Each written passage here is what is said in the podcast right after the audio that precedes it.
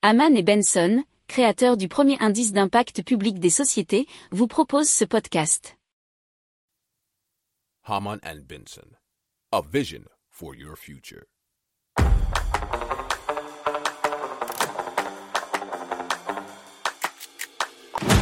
Économie, tech et innovation, hydrogène, énergie.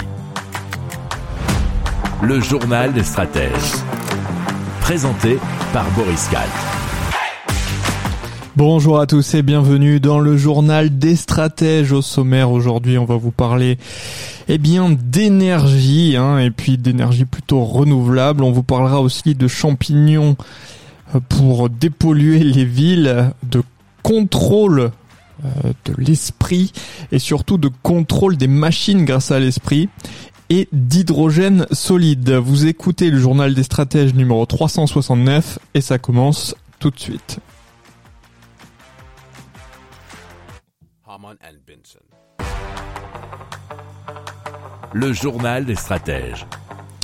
Et donc, on, on commence avec la première centrale solaire sur stockage d'énergie souterrain. Ça s'appelle du C2SES.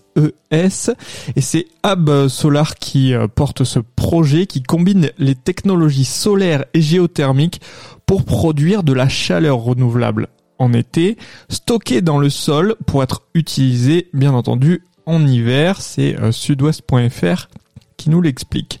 Alors le système alimente en chauffage et en eau, chaude bien sûr, les habitants d'un lotissement de 67 logements, réduisant leur facture énergétique annuelle à seulement 200 euros.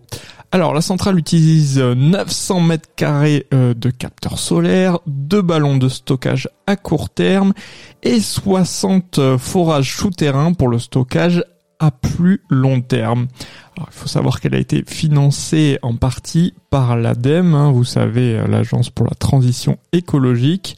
Alors, Absolar travaille actuellement sur un projet de décarbonation d'une usine visant à atteindre de hautes températures sans utilité, sans utiliser pardon, de gaz.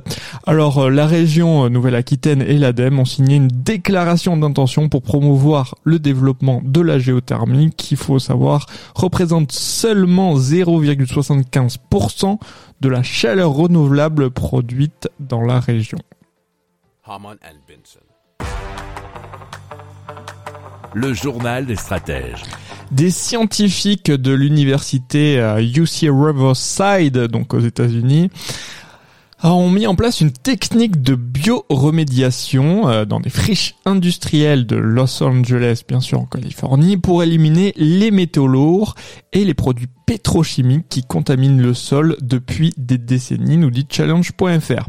Alors, la bioremédiation, ça consiste à utiliser des plantes et des champignons sélectionnés pour absorber et décomposer les polluants. Alors, les chercheurs ont intégré des champignons décomposeurs et des plantes locales dans le sol contaminé. Les champignons décomposeurs se nourrissent des hydrocarbures, tandis que les plantes agissent comme des aspirateurs à métaux lourds. Alors, les premiers résultats sont prometteurs avec une réduction de 50% des produits pétrochimiques, et cela en trois mois, et une diminution des concentrations de métaux lourds, cela en six mois.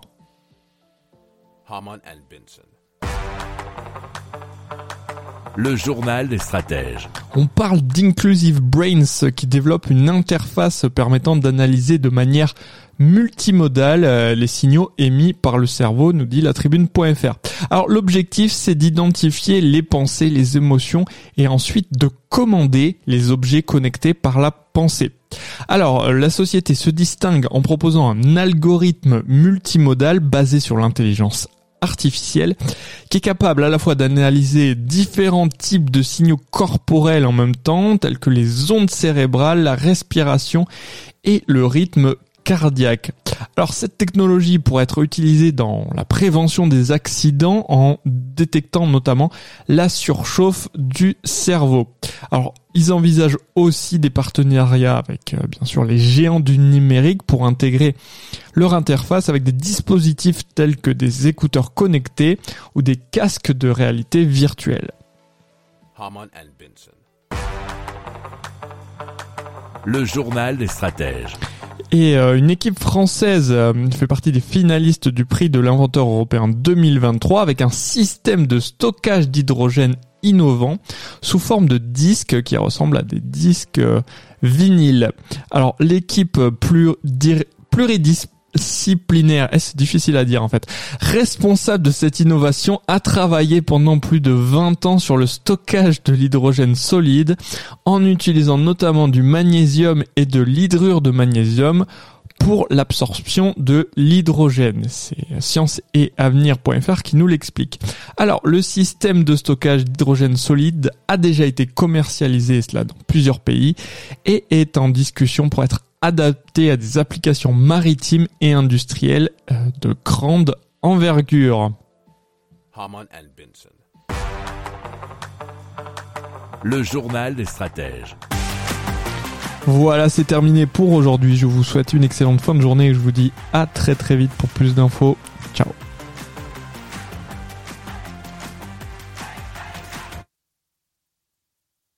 Pour approfondir ces sujets, abonnez-vous à la newsletter de Haman et Benson et écoutez nos autres podcasts que vous retrouverez dans les notes de l'émission ou sur notre site internet.